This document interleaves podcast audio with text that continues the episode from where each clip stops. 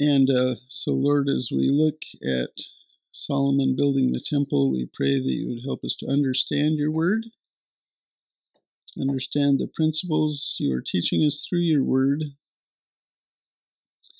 and um, that we might glorify you in our lives. In Jesus' name, amen. So we're on lesson number five of the winter quarter. Title of this lesson is Solomon Builds the Temple. The scriptures covered are 1 Kings chapters 5 through 7 and 2nd Chronicles chapter 2 through 5 verse 1. So we're going to start off with Solomon. This is uh, letter A. Solomon orders the building materials, and that's First Kings chapter 5, verses 1 through 6. Okay, thank you. Yeah, so um, Hiram, king of Tyre, was David's friend. A pagan king. He was David's friend, and uh, we know that from Second Samuel, and this is verses uh, chapter five and verse eleven. It says, Then Hiram, king of Tyre, sent messengers to David with cedar trees and carpenters and stonemasons, and they built a house for David. So Hiram sent workers to Jerusalem for David to build a house. So he was uh, a good ally. And Hiram was the king of Phoenicia. He reigned from 978 to 944 BC. It's 34 years. And he officially recognized the transfer of power to Solomon immediately. You know, much like uh, President Truman recognized Israel immediately when after they were recognized by the United Nations. It's the same sort of thing. So then look at verses 2 through 4. Solomon sent word to Hiram, saying, You know that David my father was unable to build a house for the name of the Lord his God because of the wars which surrounded him until the Lord put them under the soles of his feet. But now the Lord my God has given me rest on every side. There is neither adversary nor misfortune. It's interesting that word adversary in the Hebrew is Satan. Satan means adversary. Yeah, I looked at it in the Hebrew just to see if there was any interesting stuff. That was interesting. So, um, but Solomon spoke to Hiram as though he were a believer here, didn't he? What do you think about talking to unbelievers as though they're believers? Yeah, I think it actually it's uh, it's can be part of the way we witness because part of our witness is what happens in our life as we follow the Lord. Supernatural things happen in our life, and we identify those things as being from God. And I think that's what he was doing here. You know, you know, he gave the reason why his father was not to build the temples because God told him so because of all his killing, and that the Lord wanted him to do it, and that it was the Lord that gave him rest on every side. So yeah, I you know I think when when things happen, because we know when the Lord is doing things in our lives, and if we express that to non-believers, that's a one way of evangelizing. So it, it's all you know we always have to tell them the requirement for salvation. You know believe in jesus you will be saved um, but this is a good way to to pique their interest so verse 5 solomon behold i intend to build a house for the name of the lord my god so he intends to do this. Is is it a good bet that he'll be able to succeed? He intends to build a house for the name of the Lord. It's a real good bet. Yeah, it's a it's a it's a sure thing, really, right? Because the Lord is the one who told him to do it. So 2 Samuel 7 12 and 13. This is the Davidic covenant. This is Nathan speaking to David. He says, When your days are complete and you lie down with your fathers, I will raise up your descendant after you who will come forth from you, and I will establish his kingdom.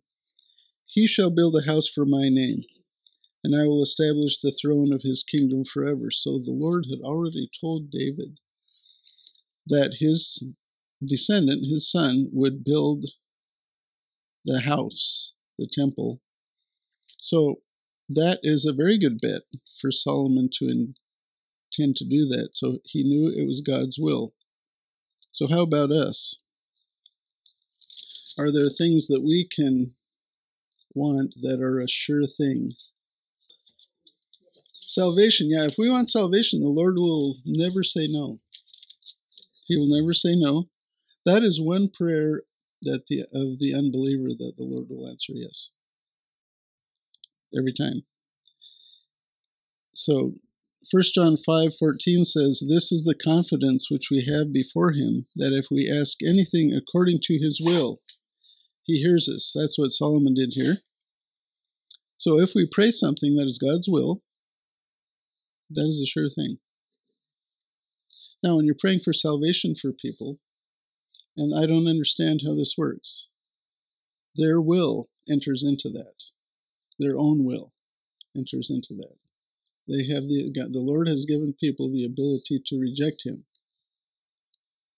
Um, but you know, I've heard stories like George Mueller would pray for the salvation of people he knew. He prayed for his whole life. He passed away. They were saved after he died. Stuff like that, you know. And we have somebody in our, you know, we use this example all the time of Julia, who prayed all her life for her grandson to be saved. And when he was an old, decrepit man, he was saved. um, so, but the, you know the uh, the will of the individual does enter into that. But if you you know praying for salvation for people is very powerful and what other things should we pray for that we know are God's will? Is there anything, any things that we know are God's will for us? About a relationship between the sexes? What is God's will in that? Sexual purity. That is God's will. That is 1 Thessalonians 4 and verse 3. It is God's will uh, for you to have no immorality in your life. Another one that is God's will is to be thankful in how many circumstances? 20% of the circumstances? No, 100% of your circumstances. That is God's will to be thankful in all circumstances. And that's 1 Thessalonians 5:18. And then the salvation of people we've talked about, of course, because the Lord, that's why he waits so long. And um, I can't remember if that's first or second Peter, but you know, Lord waits so long, it says, because he desires all to repent and come to a knowledge of salvation. That's a paraphrase. Um, so praying for people to be saved um, is the Lord's will also. So then, verse 6 now, therefore, command. This is Solomon talking to Hiram now. Command that they cut for me cedars from Lebanon, and my servants will be with your servants, and I will give you wages for your servants according to all that you say, for you know that there is no one among us who knows how to cut timber like the Sidonians. So Solomon was, you know, putting in an order really, for the building materials, for the cedars of Lebanon, which were very high quality timber. Very aromatic, yes, yeah. So Solomon put in his order for the timber with Hiram, king of Tyre. And uh, anything else about that? You want to comment? Okay, so we're going to section B then. The temple materials are delivered and that is 1 Kings chapter 5 verses 7 through 12. Okay, thank you. So it's interesting in verse 7 Hiram, who we know is a pagan, talks like a believer, doesn't he? I won't say that. There's not evidence that he is. There's no evidence that he is. And he's a, you know, a king from a, a pagan nation. Um, and also, of course, this was years later, his descendant Ethbaal, this is the time of King Ahab, had a daughter named Jezebel who trashed the northern kingdom, you know, by marrying Ahab. So I, let's say, I am 98% sure that Hiram was an unbeliever. But he was a friend. He was a friend of David and he was a friend of Solomon. So he spoke like a believer. And I don't think he was a believer, but this is very common in diplomacy. And, uh, you know, our own president, George W. Bush, an earlier president after 9 11, would go to a mosque. He would take off his shoes. He would do Muslim types of things. We know he was a Christian because he was being diplomatic. Okay, I think that's what is going on here.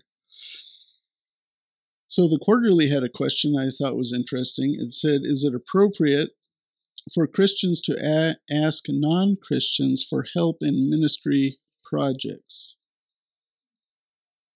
Is it appropriate to ask a non Christian to help in a ministry project? You know, I think it's done in commercial activities all the time. For example, we had someone tear down our little house out there. Did we ask if they were a believer? No. Asked, can you tear this down?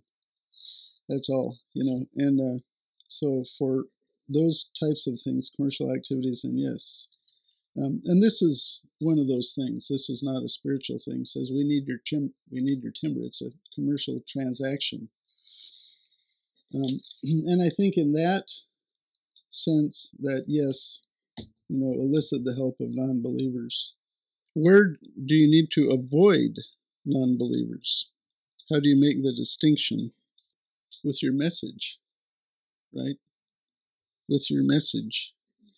So Paul in 1 Corinthians chapter 5 and verse 9 talks about separation. Separating. First Corinthians 5, verse 9, he says, I wrote you in my letter not to associate with immoral people. I did not at all mean with the immoral people of this world, or with the covetous and swindlers, or with idolaters, for then you would have to go out of the world. But actually, I wrote to you not to associate with any so called brother if he is an immoral person, or covetous, or an idolater, or a reviler, or a drunkard, or a swindler, not even eat with such a one. So He's talking about separation there within the church with those who are carnal.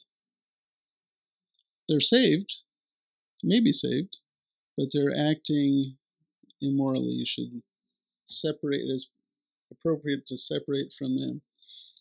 Uh, in Jude, which was Dane's first book he preached, um, it talks about false teachers people who come in and they have a false doctrine. Okay? And you are to separate from them. Okay? And this is where we need to be uh, careful with unbelievers. So, do we associate in ministry projects with Mormons, for example? No, because they teach a false gospel. They teach that people themselves can become gods with their own planet. They teach that Jesus and Satan were spirit brothers. You know, they have all sorts of false teaching. With the Jehovah's Witnesses, do we partner? No. They teach that Jesus was a created being. And all of these other places teach that salvation is by works instead of by faith. Do we partner with Catholics? No. No, we should not. Yeah, there are believers in the Catholic Church, but the Catholic way of salvation is not by faith alone. The Catholic way of salvation is faith plus works. The Catholics teach about purgatory, um, which is not found in the Bible anywhere, not in what we consider the canon. It's found in the book of Maccabees, and even in the book of Maccabees, you really have to push it to say that purgatory exists. And so they have false teachings. So no, we don't associate with the Catholics. So yeah, when we do, we do not want to partner with, um, and I I would say even some even many Protestant churches we don't want to partner with because many teach a lordship salvation, which is basically a Catholic view of salvation. You know, this is this teaching that if you do not persevere in good works to the end of your life, you were never a Christian. That is a false gospel. And Paul said that those who teach a false gospel are cursed. So, you know, I, I went around earlier when Jim was going to retire, and I went to some churches to see, you know, what are these like? And in our area, there are ones like that. A lot of them are like that. You know, it is very, I think it's very, very important to teach that your salvation from, you know, the penalty of sin, hell, is just belief, period. Otherwise, you mess it up. So, anyway, verses uh, 8 and 9. So Hiram sent word to Solomon, saying, I have heard the message which you have sent me. I will do what you desire. So they're entering into a contract here, right? Concerning the cedar and cypress timber, my servants, and he tells them how it will be delivered. So they'll bring them down from Lebanon to the sea. They'll make them into rafts. They'll float them down the coast to Joppa, where they'll be broken up and then carried to the interior, to Jerusalem. So they have the transport worked out. And uh, what Hiram was going to get out of it was food for his household. So this is a barter arrangement, basically unlimited timber for a yearly allotment of grain and oil. And also we learn from the parallel passage in Second Chronicles that there was a single payment to the workers. And uh, the yearly payment was 125,000 bushels of grain and 115,000 gallons of oil. So it was a lot. And then the uh, single payment for the workers was 125,000 bushels of barley. You know, this is translating these kors into things we can understand. 125,000 bushels of barley, 125,000 bushels of flour, 115,000 gallons of wine, and 115,000 gallons of oil. And then, verse 12, they made a covenant to seal the contract. The two of them made a covenant. So Solomon is entering into this barter arrangement with the king of Phoenicia. You know, this is uh, principles that we can learn from this are fair business dealings. You want to have fair dis- business dealings. Hiram thought it was fair. Solomon thought it was fair. That's capitalism, right? That is the basis of capitalism. You agree to trade something for a certain price. And it works out, you know. Socialism goes directly against that and turns people into slaves. Just an aside on my part. So I think a, a, principle that we can apply that we can learn from this is like Romans 12:18, if possible so far as it depends on you be at peace with all men, non-believers too, everybody.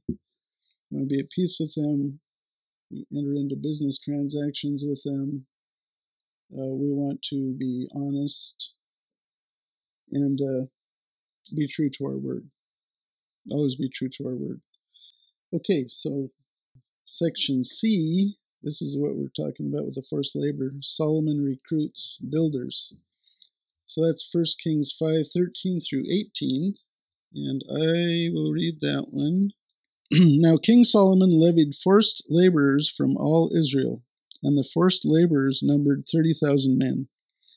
He sent them to Lebanon, 10,000 a month, in relays. They were in Lebanon a month and two months at home, and Adoniram was over the forced laborers. Now Solomon had 70,000 transporters and 80,000 hewers of stone in the mountains besides Solomon's 3,300 chief deputies who were over the project and who ruled over the people who were doing the work. Then the king commanded, and they quarried great stones, costly stones, to lay the foundation of the house with cut stones. So Solomon's builders and Hiram's builders and the Gebalites cut them and prepared the timbers and the stones to build the house.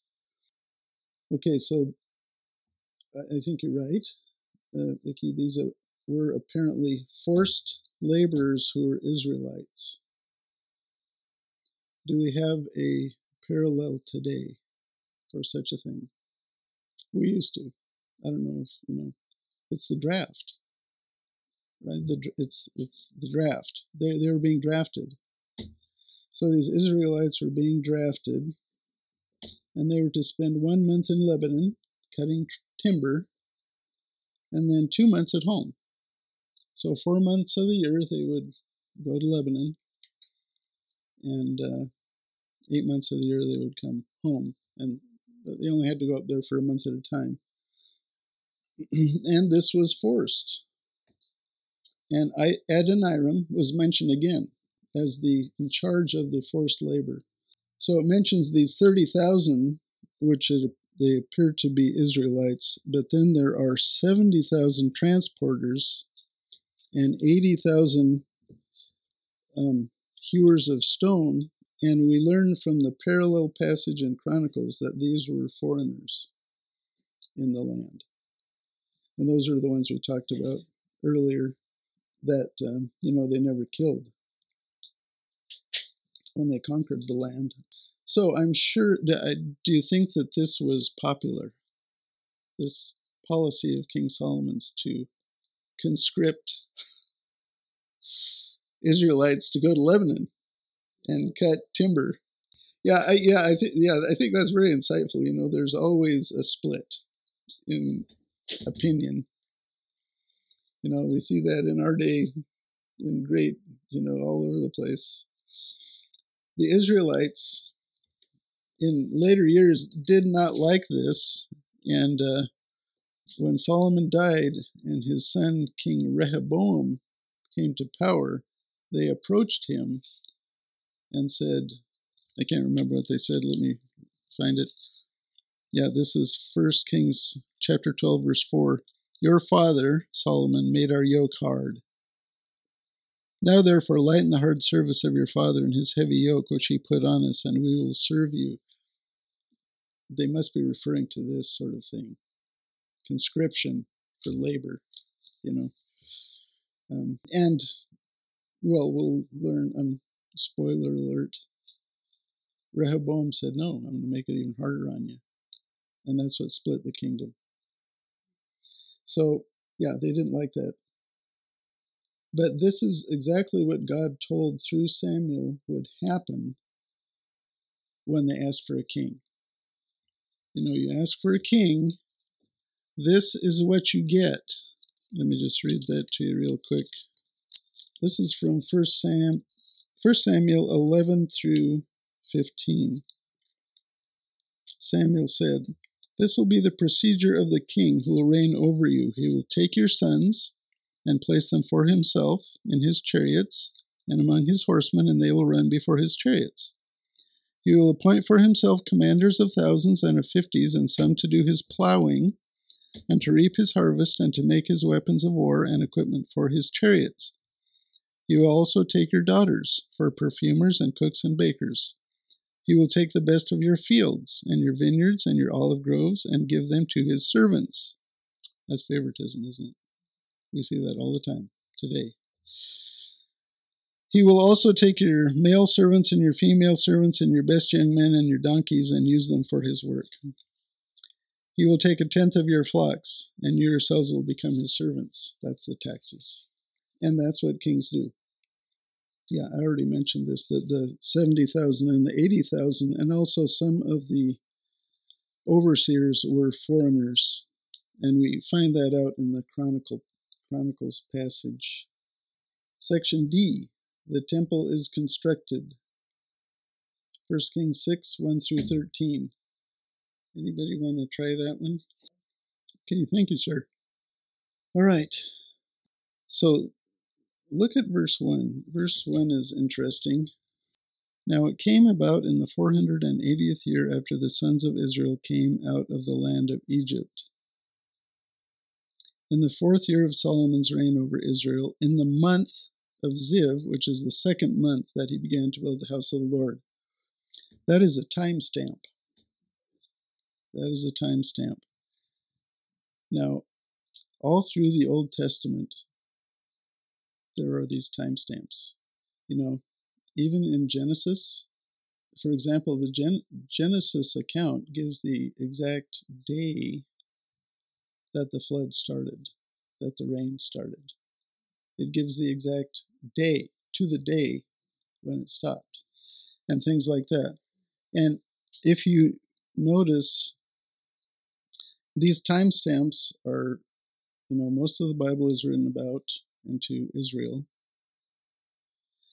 And um, Israel has all these timestamps and timing things. That we have the prophecy of Daniel, the 70 week prophecy. And so the first century Israelites should have known, they could have known to the day when Jesus would present himself as their Messiah, which was when he came on Palm Sunday. They could have known that if they'd paid attention. Now, in the church, the scripture to the church is the, uh, you know, it's described in the Acts. Uh, the instructions to the church are the epistles. There are no timestamps anywhere. That's interesting. You know, and that is because of the doctrine of imminence. The doctrine of imminence. The Lord never told us when He was coming for us in the rapture. He tells us to be ready.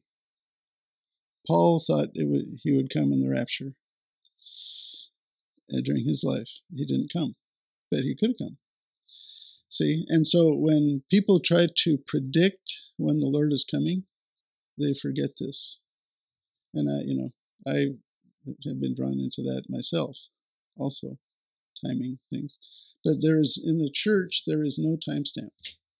We don't know when he's coming. Um, you know, he's waited over 2,000 years now.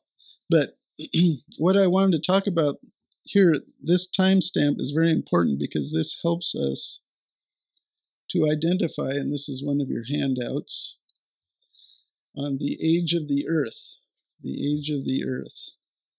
So this is a this is a matter of faith. The faith of the secular humanist will tell you that the age of the earth is billions of years old. How do they know that? They don't know that. You know, yeah, it's their interpretation of the layers. Right. So, and I grew up an evolutionist, fully believing that. But if you take verse 1, chapter 6, verse 1, it tells you the month that Solomon began his temple, and it also gives you the time in relation to the Exodus. Okay, it was 480 years before that the Israelites came out of Egypt. And so, you know, through other historical records, we have the dates of the Solomonic reign, which was 971 to 931 BC. Solomon rebuilt the temple in 966. He started the rebuilding BC. 480 years back for the Exodus date places that at 1446 BC for the Exodus date. Now, in Exodus 12 and verse 40, we are told that it was 430 years earlier that Jacob migrated into Egypt because of the famine to be with Joseph. That places it at 1876 BC for Jacob's migration to Egypt. Then, if you use the genealogies of Genesis 5 and Genesis 11, these genealogies are complete. There are not gaps. And the reason I say that is because these genealogies are unique in that they give the age of the father at the birth of what they call the seed son. The seed son, um, I don't think necessarily is the first son. The seed son is the son of the line of the Messiah. So they'll tell, for example, Adam was 130 years old when Seth was born. And then they give how long he lived after that. Say he had other sons and daughters and he died. And so you can follow that all along, and that can only work if it's a complete genealogy. Another argument for Genesis 5 being a complete genealogy is in Jude, where Jude says that Enoch was seventh from Adam. If you go back and count the generations from Enoch, Genesis chapter 5 to Adam, it's seven generations. So that's com- complete genealogy, and the genealogy in chapter 11 is the same. Okay, so that means that our earth was created around 6,000 years ago. Okay? So um, now get up in a college biology class and say that. yeah, yeah, around 6,000 years ago, you know, now uh, th- there was a archbishop, he was an Irish archbishop named James Ussher, who published, it was a book. He, he wrote a book about this, about timing. And he went into Egyptian literature and Babylonian literature as well, as well as the biblical literature, and he came up with a date of creation of 4004 BC. Now, this has to be taken on faith, doesn't it? But this explains things, in my view. I mean, you need less faith to believe this than you do to believe the evolutionist theory. Because the evolutionists also require that you suspend one of our best known physical laws for it to work, and that's the second law of thermodynamics, which says that everything tends toward disorder. They say no. Inanimate things became living. You know, and I'm. this is a, a very important verse for young earth creationism right here. Young earth creationism. And, uh, you know, the, the church really messed up bad after, what was it, 1859? I think 1859 was the publication of Darwin's Origins. And the church freaked out. They freaked out. And they began to rewrite the Bible. And that's where we got the gap theory. That's where we got, where we got the day age theory, because they're trying to make the Bible, you know, fit, match with what they thought was science. Until 1961, and there were two people, I don't know if we have the book in our library, but it's called The Genesis Flood. A guy named Henry Morris, and he was a uh, scientist. He was a he was like an engineer or something in academia, and uh, a Hebrew scholar named John Whitcomb, and they wrote the Genesis flood, and they said, no, we're going to take the Bible at its word, and we're going to investigate these props that the evolutionists have. For example, car- carbon dating. Carbon dating is not accurate, terribly inaccurate. And um, we know that, you know, I mean, we have the advantage of the Mount St. Helens eruption. So people carbon dated the Mount St. Helens eruption, and the rocks were like, you know, millions of years old. They dated them at millions of years old when they were, you know, last, you know, a few months ago. and so it doesn't work, you know. And so it was out of their work in 1961 that came the creationist movement, which is ongoing today. So I thought that, you know, since Dane is going through Genesis, and the other the other handout that I gave you was about the dates, the lives of the antediluvian patriarchs. So you see the year of the flood, and look at Methuselah. Methuselah was the longest living man. He was the son of Enoch. Enoch was the one who was raptured. Methuselah died in the year of the flood. And his name, the Hebrew word for death is Mewith. His name means when he dies, judgment. He died in the year of the flood. Is that that gives me goosebumps. that gives me goosebumps. But look here. Um, so Shem, Abraham, you know, Shem was still alive when Abraham was living, and uh, he actually lived longer than Abraham did. Shem, that's Noah's son. Shem, Ham, and J- Japheth. So uh, the earth is young. I couldn't resist that date stamp there. So, I mean, the nation of Israel has date, date stamps, it has timing things, and the timing that we are waiting for now for the Lord to push the button on is the signing of the treaty between the Antichrist and unbelieving Israel. When that happens, he will push the button again. Seven years will elapse, and that seven years will be the tribulation period. But before that, Jesus will come for us. And that is the pre tribulation rapture of the church, which is untimed. It is not timed. Yeah, not for the church age, which I understand it.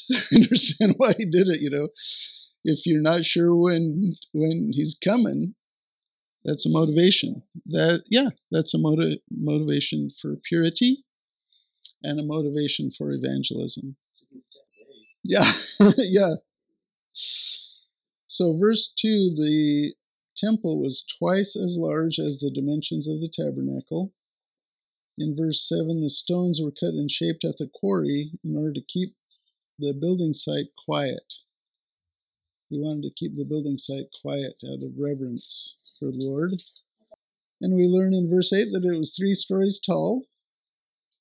The Holy of Holies was a 30 foot cube. So that completes what the quarterly went over. Let me just give you the overview of the parts that skipped. That's 1 Kings 6:14 to through chapter 7 and also 2nd Chronicles chapter 2 through 5 verse 1. Basically, it's a description of the details of the temple, the measurements. As I said, it's two times as big as the tabernacle.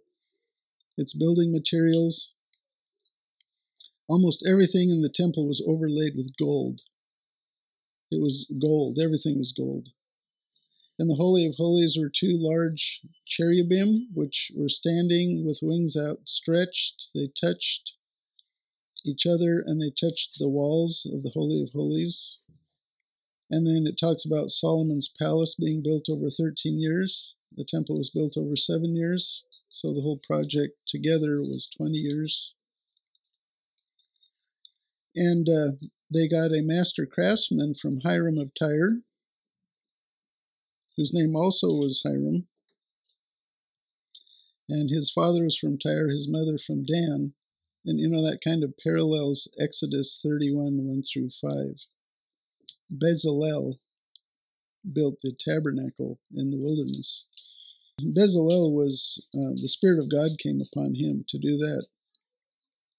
But this Hiram was a master craftsman from, you know, I don't know if he was a believer or not, Hiram.